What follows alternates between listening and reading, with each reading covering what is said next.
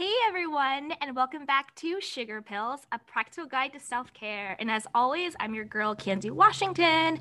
And before we dive into today's episode, which I am so excited about, it's going to be a very meaningful conversation with the Jimmy Vaughn on all things diversity, equity, and inclusion.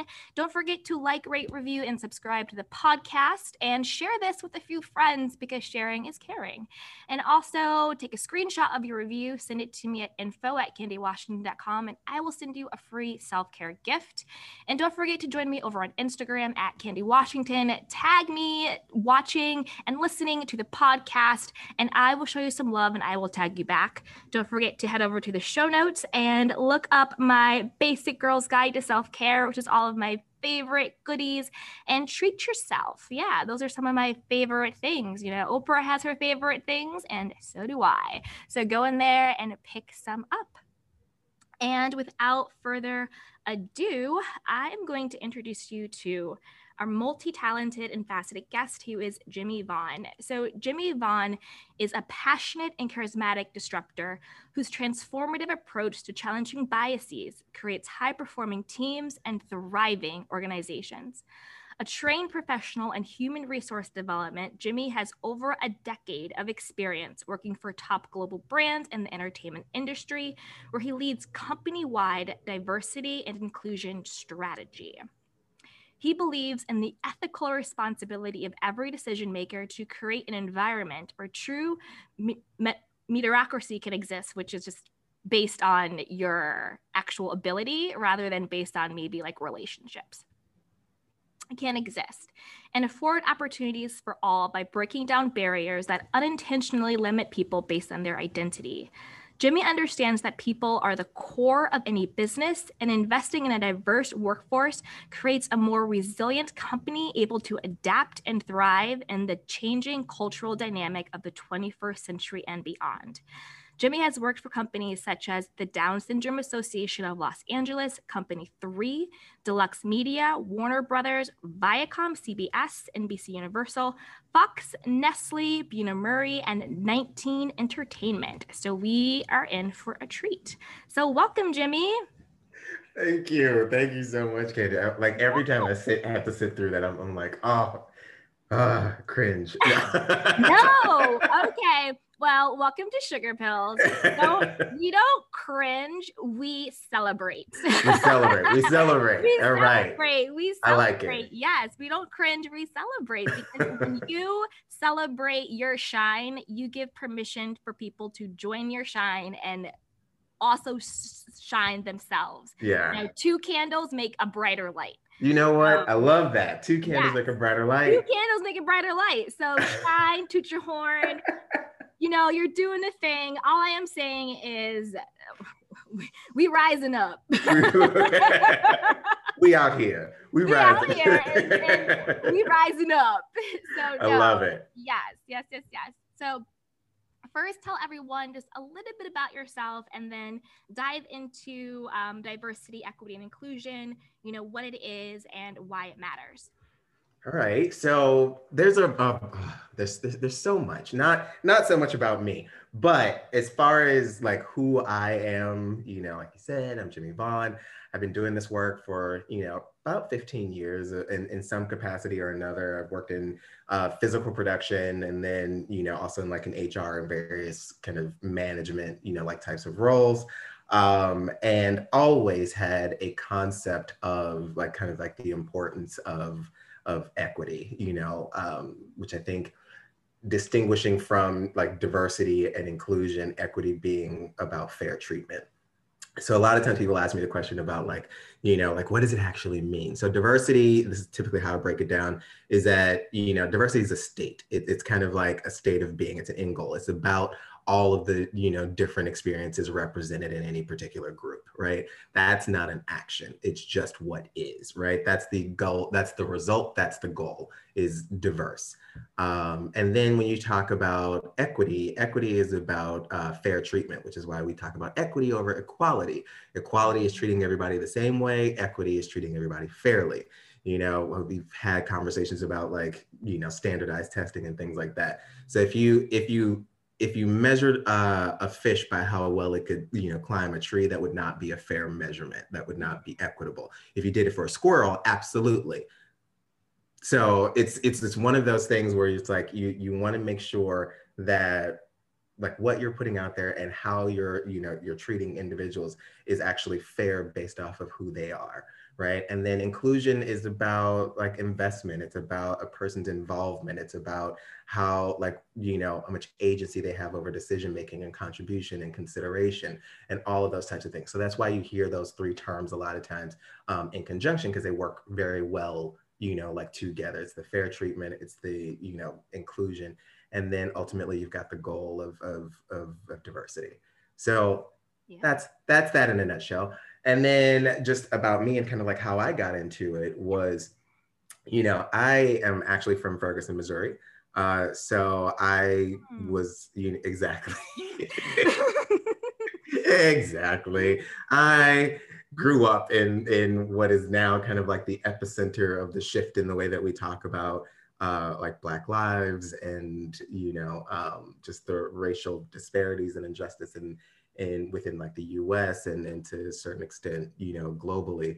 Uh, and that has definitely informed, you know, kind of like my experience. So I have consciously, you know, kind of like been aware from a very young age of, you know, like of difference and of, you know, the how certain things impact people differently and different things that are available to people based off of things that they have no control over. And I think I've always wanted to make sure that like we were able to kind of minimize uh, the impact of that on on others. So no matter where I went, that kind of always came up as a as a conversation. And then I ended up meeting someone who did this as a living, uh, and I was like, wait, what? Whoa, that's like a that's a job that you that you can have like what in the yeah. world? And yeah she had become you know a, a mentor and um and i ended up kind of redirecting my career into uh, this thing that i really really love so much. Yeah so that's when your your passion met your purpose. Exactly. That was that moment where you were already passionate about it you already just intrinsically loved doing it and then you were able to add value to to what you're doing to other people, which is the purpose. Yep. Passion is what you love, and the purpose is what you give to other people. So I, I, I love that. And I love your breakdown of DEI. Like, I'm just going to raise my hand. I still was kind of confused about it, but I love that you broke it down in such a tangible way.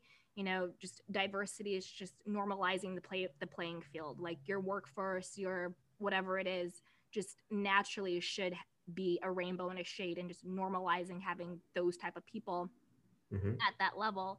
And then um, equity, which I love the difference between equity is treating things fairly rather than just um, equally. And I think Correct. that's a really good distinction. And then inclusion, which I think is really what we should be striving for for, for now, is is including those people at the table and including them in the conversation and including their perspective when it comes to making decisions. 100%. So, yeah, so I love that that that breakdown. And I wanted to talk a little bit about, um, on the point of inclusion, about I know you had a seminar or keynote on making room for yourself at the table. Mm-hmm. I think that's such a, a powerful thing to do. And I think a lot of times, you know, as you know, maybe minorities, black or brown, I think what kind of really stops us from doing that is not having that level of like confidence and not having that level of knowingness that we inherently deserve to be there. You know, yeah. sometimes it's always like, oh, you have to work twice as hard to get, you know, what they get so easily. But I think we need to reverse that mindset and to more of a, no, I am here. I know I'm worthy and deserving. I know I'm enough. I know I can do this. I don't need to continue to overprove myself. Mm-hmm. I still deserve a seat at the table. Or you can be like, you know, like the Tyler Perrys and the Oprahs and the Tiffany Haddishes and really just create your own table, which I love too. Right. Yeah. So do you want to talk a little bit about, um, you know, making room for yourself at the table?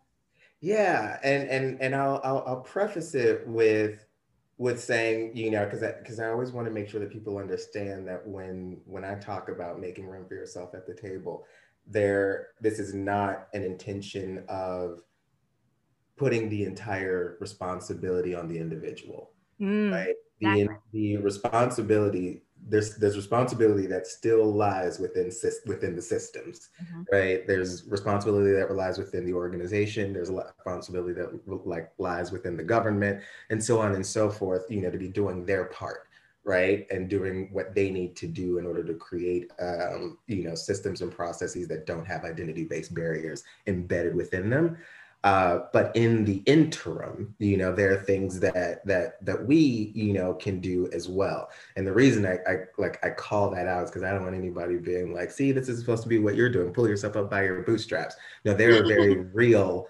um, you know, barriers that are in existence that yeah. an individual is not able to do anything about. So I wanted to to make that, you know, kind of like statement prior to jumping into it. But from the from the individual standpoint because thankfully in in in my experience i have seen that more people that are in that are the gatekeepers that are in decision making kind of positions they're more there are more of them that are just operating out of ignorance than there are operating out of will mm-hmm. right will to keep people down or will to keep people you know back or or you know not give access to uh, the decision making spaces I, there are some of those that exist and, and we got a different approach for those individuals but the vast majority i feel falls somewhere in the space of either just not knowing or not knowing how to how to be inclusive mm-hmm. um, and those are the individuals that you can that you can make the most ground you know like with so, as an individual, when you're trying to make room for yourself at the table, I, I usually talk about kind of like three things it's preparation, intention, and awareness. Mm-hmm. Right. So, preparation is, you know, really about knowing your stuff, right? Know your own narrative, know your rules, know the your rights know the laws know all of the things because in the in the corporate world or in the like in the business world there are actual you know protections like government protections about like certain things. And the more that you know about that the more empowered you are to engage and not be afraid of moving forward. Because a lot of times we're afraid because of the fear of the unknown. We don't know is this going to you know single me out? Is this going to make you know me a target? When you know those protections that exist it is you you, you know exactly how to kind of like navigate those spaces or you know a little bit more about how to do it and you know how to do so confidently because you know they're not going to say that because that's in violation of this and if they do i'm gonna call them on it mm-hmm. right? Like and there that that knowledge is power thing is is is is real right? And it's strong. Mm-hmm. um so when you're prepared you also know what it is that you're going after. What is it that you're trying to actually achieve what do you want? What you know is it a position that i want? Is it a salary range that i want? And if i think about the salary range that i want have i done research on finding out is this a reasonable salary uh, for this you know for this position or for for the what it is that i'm doing? So it's doing all of that preparation work and then you're going to feel confident going in and just being like no this is the salary that i want because you know that it's not an unreasonable thing to be asking because that's you know industry standard. This is what you know if if you're a, a, woman, this is what your your male counterparts or, or white male counterparts are mm-hmm. making in this role. So why wouldn't you ask for that? Right. And and to be able to, to clearly make that like that demand. So that comes into the preparation. Then you talk about, you know, your your intention, which you know kind of overlaps with that a bit, but it is understanding like what you want to get out of that. Right. It's it is what do you want to see? What is what if you engage in this discussion or this opportunity or go after this role what's your intended outcome? What what is the thing that you're going to be you're going to feel that success was for you? What does success look like for you? And you match that with the preparation. You'll have something that is is realistic and you also understand that you know each increment that you are making toward you know like that ultimate goal is is going to be a positive step in the right direction and that's something that you need and then lastly, I say awareness because I want you, you know, I want people to be aware of like one, read the room, be aware of where everybody else is in that conversation as well, right? Mm-hmm. See if they are ready or if they understand where you're coming from. Understand and also like be aware of yourself. Be aware of the energy that you have. Be aware of you know what things are making you feel certain kinds of ways be aware, like know when you've uh, when you've reached your limit, when you need to kind of recharge, mm-hmm. and when you need to walk away, and like be aware of knowing like, is this the fight that I'm wanting to fight right now, or do I need to kind of go away and then come back, right? And I think especially for you know like for your audience as you talk about um, self care, this is super important especially for people that are kind of you know breaking new ground and are talking about things that are uh, you know previously kind of like unexplored in certain you know areas mm-hmm. you got to budget your energy right yeah. and you only need to spend it in the places where it makes sense to spend you, you don't necessarily want to engage in every conversation because the recipient of that conversation might not even be somebody that can do you any good exactly. And and and along those same same lines just to to backtrack a bit yes i totally agree that it's definitely not just on the individual to enact change. It has to come from the government corporate structure level.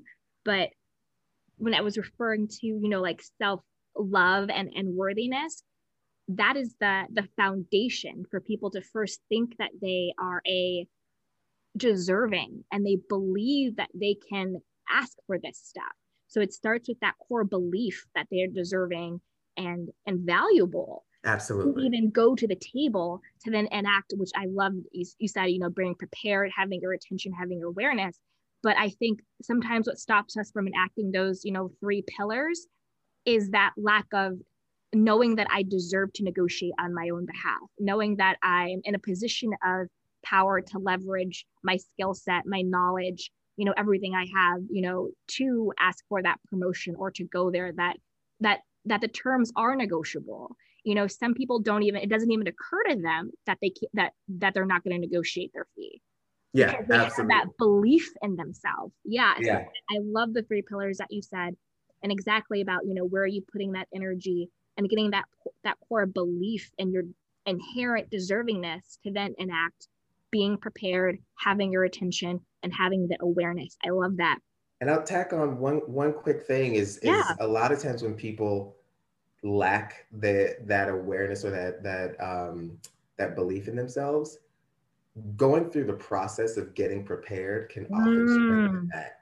I love that. It can often strengthen that, right? Yeah. It's when you start doing, you know, kind of like your research and you get more information and you get more, you know, uh, kind of like understanding of how things work mm-hmm. and what industry you're in and, and who at the, at the right level of people that you're it starts to put into context and into you know uh, perspective what where you are in the process and and what you do know. And then you can actually know the areas that you don't know.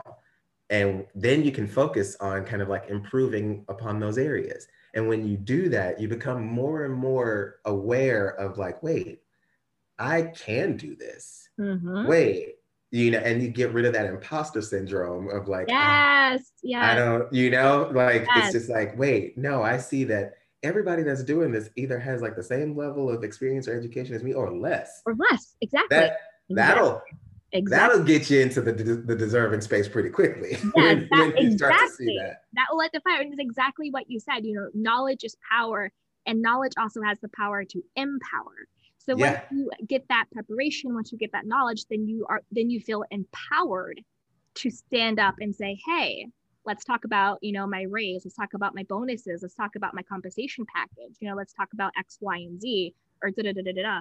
And I think um, another key thing to do when negotiating or you know just going into any type of setting like that is also ask for specific benchmarks. So like say yeah. you go to your you know your boss at your higher up and you're like, "Hey, I'm making."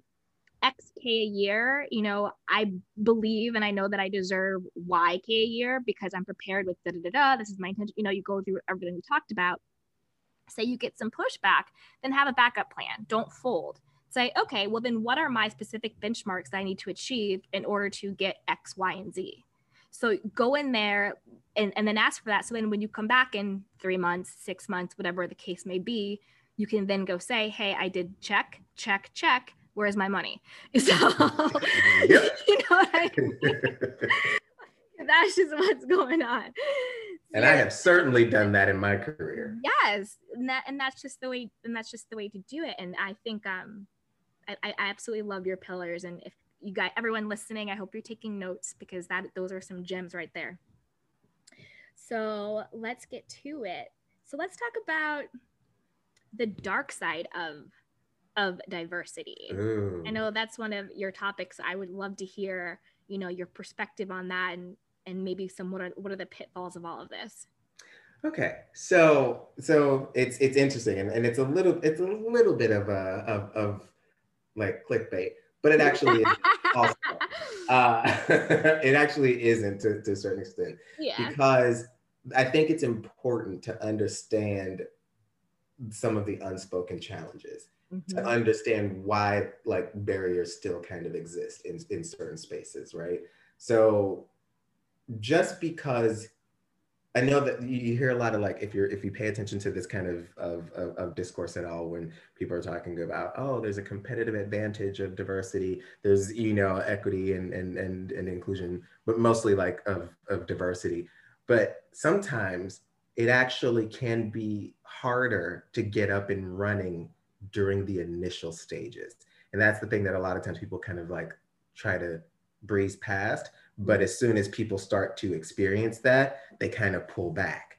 And so I think it's important not to breeze past it, right? I think it's important to not try to to uh, to rush to good, Mhm. try to skip steps. There are steps that are going to be challenging, right? And just because, like, because if you've got a bunch of people that have a variety of different um, backgrounds and experiences and things like that, just all in a space, but you haven't done the work to make sure that every everything is is interwoven and everything is considered and all of that, it can be, you know, uh, tough. It can be a struggle.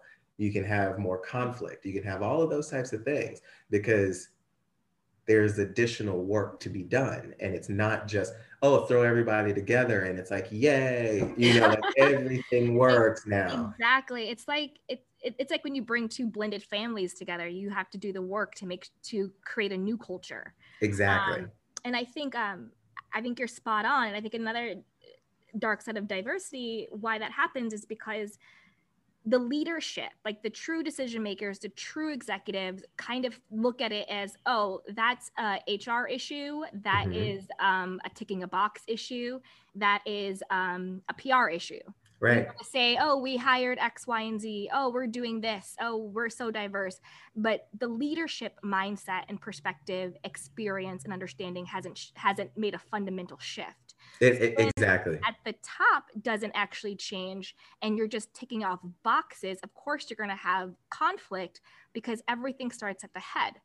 Mhm. So I think, you know, talking about, you know, like diversity and inclusion, especially at corporate workplaces or workplaces in general, actually anywhere in general, yeah really has to be an overall understanding. Like I've talked to with like Black Lives Matters and everything going, I've talked to some of my um, um, white friends, and a lot of them are like, they were like, wow, like we didn't even realize like races that like like yeah we knew racism exists but we didn't understand it was still to this level. They sort of lived in this bubble because until it truly affects you or until you actually witness it on a soul level some people just don't get it. It's not Yeah. that they are racist it's not that they're mean it's not that they're anything. They just don't have the the, the knowledge and that actual like visceral experience of it yeah I think that um, the leadership really needs to understand not just the value of of having a diverse workplace monetarily. Yes, that's a gain. It's a business. You, you, we're all there essentially to make money in some way, shape, or form,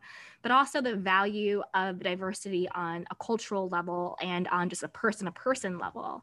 And yeah then once they understand that, like, oh, they're they're bringing these ideas, they're bringing these experiences, they're bringing these perspectives. Like, look what happened with with Pepsi and Kendall Jenner. That was completely tone deaf. I don't think Yeah. they offend anyone, but nobody at the table who had the power to make an actual decision had any type of true experience of what they what they were saying and doing. So they Yeah. were showing diversity inclusion, but they weren't telling it and feeling it. So and, and that's such a great example yeah it, it really is it, and, and it's and it's again no one has any ill intention they're just they are just ignorant to to the actual reper- repercussions of what they're saying and the message that they're putting out there which is why having people who are either a at the decision level actually have that lived experience or having a workplace culture where people who have that lived experience feel empowered to speak up and say hey I don't think this is actually going to go over well. But a lot of times, people who have that live and live that lived experience don't feel empowered to speak up. They don't feel empowered to push back. So they just Correct. go along with it to go along with it. So it really has to start at that leadership level. And the second dark side of um, diversity, which I would love your um, opinion on, is one thing that I know I've personally had to struggle with, and some of my other um, Black and, and, and Indian friends and uh, my other um, friends like that is internalized racism because mm-hmm. I know when I moved to LA and I, you would go to all these different like events and parties, I would be like one or two of the black brown girls there. Mm-hmm. And instead of us coming together and being like, oh, like, who was your invite here? Like, let's do this, let's do that. We all had that internalized racism where we felt we have to be the one. We have to be the one chosen. We have to be the one getting the campaign. We have to be the one that gets the invites.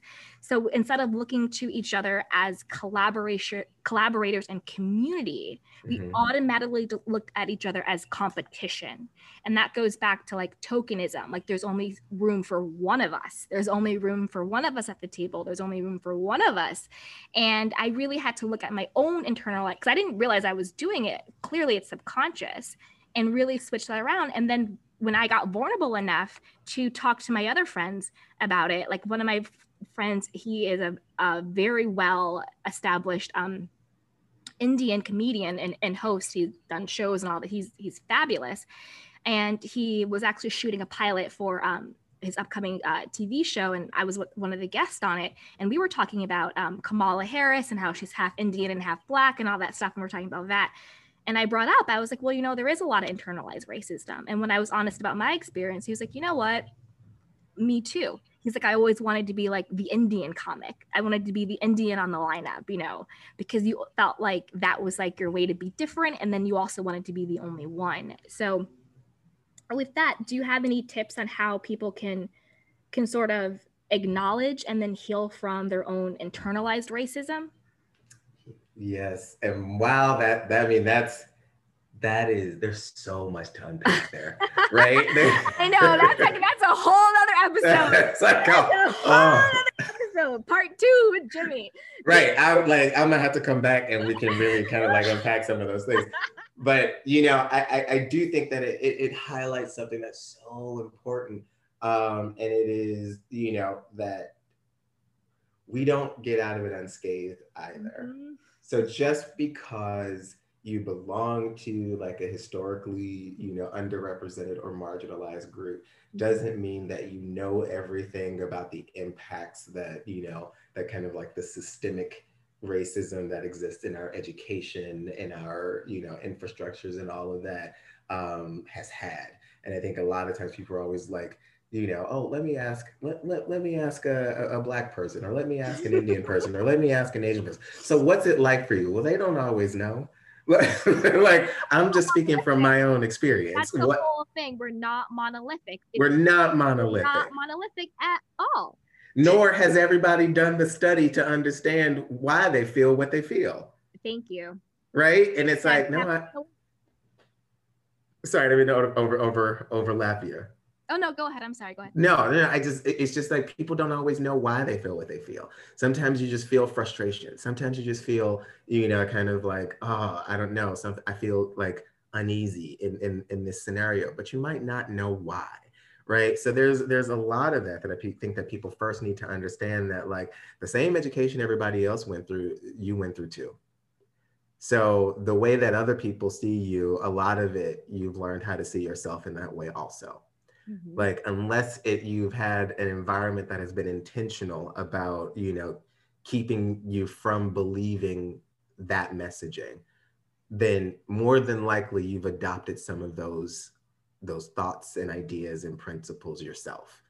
and you may not always know that they're there and you may not always know how to call them out or how to identify them but but a lot of times you know to a certain extent we feel them and sometimes we feel them out of out of you know self-preservation. Sometimes we feel them out of you know uh, you know wanting to succeed and a variety of other uh, you know reasons for why like when they kind of like come up. And i think a lot of times in the in the competitive space when you see that everything else has kind of like your your the value of what you bring to the table hasn't always been seen the one thing that you know that you might get recognition or identified for is that that one characteristic about like your identity that sometimes seeing somebody else come in that that shares that same thing can become a threat right? It can feel like uh, a challenge. It can feel like ah man like i i've been fighting so long to just start to get recognized and, and seen and noticed for what i have. And it's like now they have that too and it's you know so it can your your initial survival impulse can very much feed into that. But like the reality is is that there's room for all of us right? There's room for others you know to be to be great and to exist and to do the things that they do. I always talk about like the difference between like confidence and and um and and cockiness mm-hmm. you know or arrogance uh is that confidence believes that others can be great too mm-hmm. right so and and i think we need to kind of like take that in, into these spaces where we're like what they have and like you said earlier it's like two candles make make a brighter light yeah. right it's like they're not taking away from you so there should be no reason to you know to to be afraid of that and a lot of times when you do band together it, you actually create more room you create you know more opportunity. You can even you know become uh, leaders in in the space and like trailblazers and, and things like that. But when you when you try to reserve your power just for yourself it, it it also disappears with you like when when you're gone. And that's not you know that's not that's the opposite of, of of of really what we want. But i do think that it is a valid experience for people to be like um, you know, a little bit thrown thrown off by by somebody whose claim to fame is the same as yours. But I think we have to realize that that's actually what's happening and that that's part of the construct that has been created for you. And you're just, and you're kind of responding to it. And so you can either go along with it or you can make a conscious uh, effort to break that. Absolutely. And I think um I think it also boils down to like everything you're saying from your mindset. Do you come from a scarcity mindset or do you come from an abundant mindset? Scarcity Correct. mindset says there's only enough success there's for for a limited amount. There's only room for one person who looks like me. You know, I have to I have to hold on to my seat and can't let anybody else come in. You know, that's scarcity mindset there's mm-hmm. only a limited resource there's only a limited position there's only a limited amount versus that abundant mindset which is like success overflows and there's an ex- there is enough success for everyone you know and it's that abundant mindset like we all can win and we can all win together and also rooted in that abundant mindset is knowing that your net worth is connected to your network so uh, yes. why would you ever I mean, if you are both at there, then clearly you both are bringing something to that event. You're bringing something to that room. You're bringing something to the table. So again, it goes from scarcity mindset. Oh, that person is my competition because there's only room for one winner versus your abundant mindset, which is that person is my collaborator. That person is now a part of my community. That person is now a part of my network. And as my network expands, so does my abundance. And so does my bottom line. Mm-hmm. So I think um, it's really getting that switching from that scarcity mindset, there's only room for one, to that abundant mindset. We all, you know, one tide raises all the boats, or whatever the analogy is, or it's like you can all come up together. Mm-hmm. And, um, and it's also doing the hard work of really looking at yourself because it is hard to say, hey, you know, what, what, why, why do I not go to that person? Why do I feel like, where did I feel that from? And a lot of that is working on who told you that there was only room for one person who looked like you? You know, who told you, you know, you couldn't be friends with that person or there was only space? You know, who told you that? Where did you get that belief from? Because it's all about yeah. belief systems. You know, when you really think about that, like who told you you weren't good enough? Who told you you weren't whatever it was enough? Who told you this, this, and this? Like who told you that? And getting down to those like really pivotal experiences and and moments and realizing, you know what, maybe this belief I have about myself really isn't even my own belief. It's just something I heard and chose to believe. 100%. It's like and and don't be afraid to address that trauma. Exactly. Cuz that's cuz that's what that is. Trauma. It's trauma and you're holding it and and you're holding it because usually at some point either that coping mechanism kept you safe, but mm-hmm. now it's sabotaging. Yep. And so you really have to look at that and and get be okay with working through your own stuff because usually again it goes back to usually people aren't that ill intent they're not really thinking like oh i'm going to walk into work and be biased today like you know what yeah. i mean yeah they're they're literally operating out of their own ignorance. Exactly they're operating out of their own ignorance and then i and then when you look at yourself and you're like well well in what areas am i operating out of my own ignorance? And then when you get to that place of where are my blind spots? then you're able to have those experiences with people who are operating out of their own ignorance and show up in a different way. 100% and react in a different way and then therefore when you change then your experience changes because you'll never actually be able to change anybody else. You're not going to be able to like talk anybody into believing the way you believe. But when you change your belief system when you change how you show up when you change how you react when you go from ignorant to you know awareness when you go from scarcity to abundant then you empower yourself to change your own experience. And i think that's what's really powerful it, re- it really is and it's like yeah. you change your own experience but you also end up changing others as well a hundred percent that's what we were talking right. about earlier so for you guys listening we had this really cute moment where uh, i was saying how um, going through different things and he was saying uh, we don't he like cringed or something. I was like, we don't cringe, we celebrate. So it's like that. It's like when you celebrate yourself, when you change yourself, when you take ownership of the energy you bring to the table into any situation, you inherently change the other person's experience of you. Mm-hmm. And then therefore you change that person too. Absolutely. Yes. Yes. And it's all about just when you give yourself permission to be free, and by free, I just mean loving yourself without apology, you give other people that same permission because when you truly are free, you know that you're valuable, you're worthy, you got it, you are enough. You're going to walk into that room, and the energy that you bring to that room is different. You know, the conversation goes differently. Like I, I was talking to I forgot who I was talking to. I was, maybe I was on a panel or something, and they were asking about this was a couple years ago, and um, I think it was a panel on um, like monetizing your your content on online and getting like brand sponsorships. And a lot of the people were like, "Well, you know, I'm kind of too scared to email like the big brands, and like I'm kind of too scared to do that." Blah blah blah. And I was just like, "What are you scared of?"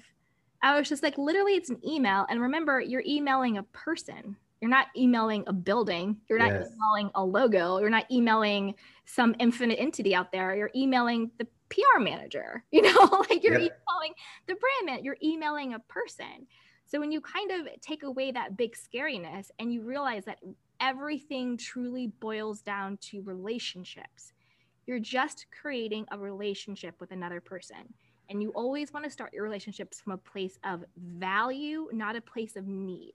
From a place of hi i'm x y and z. I do this this and this. I would love to partner with you would love to support you and add value to you.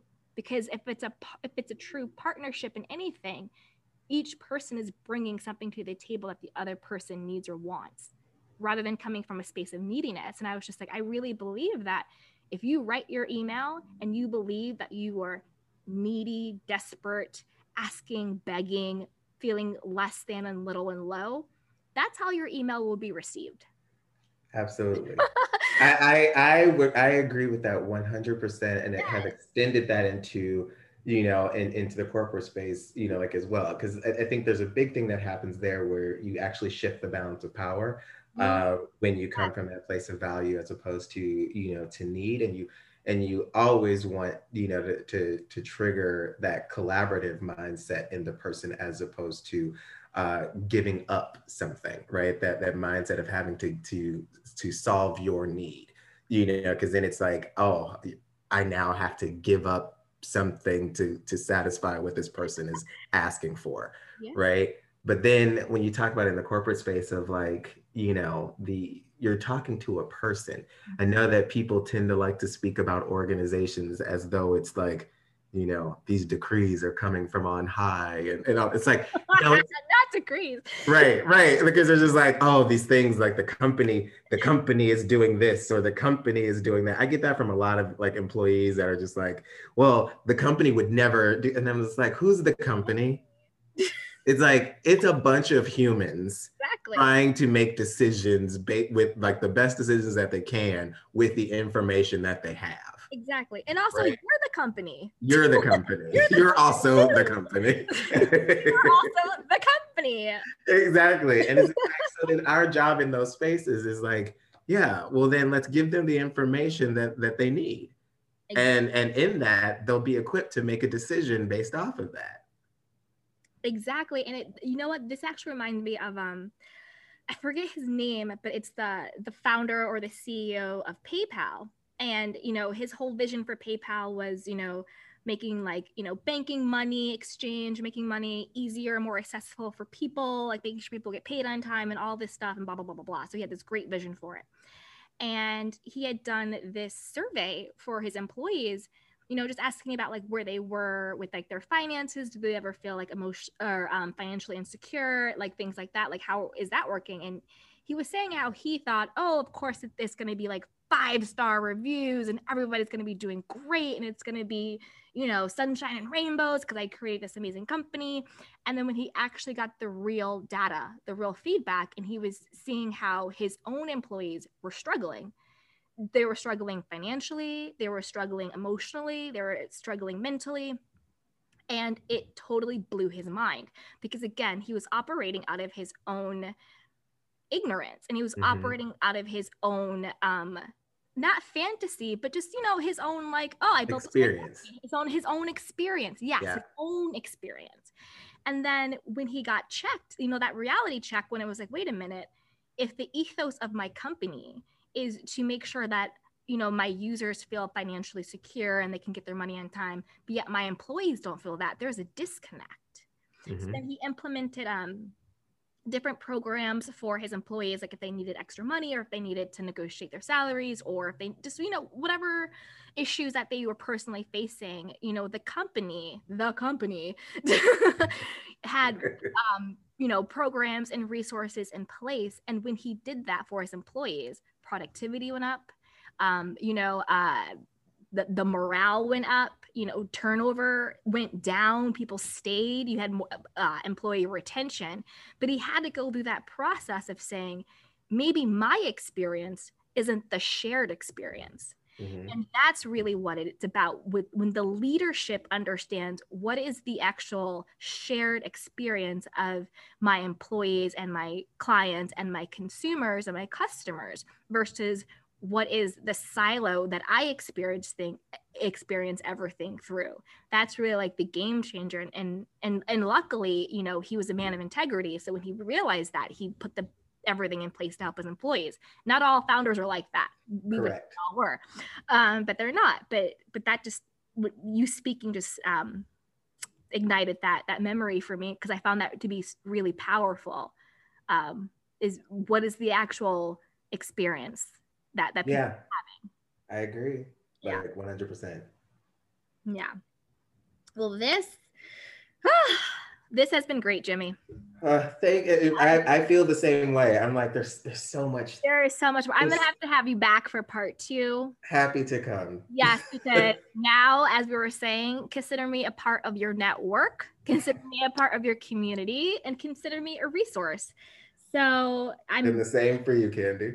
Yes, and I, I can't wait to have you back. So, do you have any parting words? And everyone listening, I will have all of Jimi's info in the show notes, but I always want to give people a chance to just tell everyone where can they find you, any last words, and just to say thank you for for spending this time with us. Oh, thank you. I, I I would say as far as like last words are concerned, it is you know give yourself grace to know mm-hmm. that it's you're like a work in progress and that everything that you're doing is a work in progress right so i i tend to measure success by incremental or consistent incremental forward movement right? It's not you know a lot of these things aren't going to change overnight uh nor do they, they do they really have to. I mean there's some some things that are more extreme that you do but other things the vast majority of things fall into the space of just being like okay i'm making forward movement step by step and want to make sure that i give myself the grace to kind of let that happen.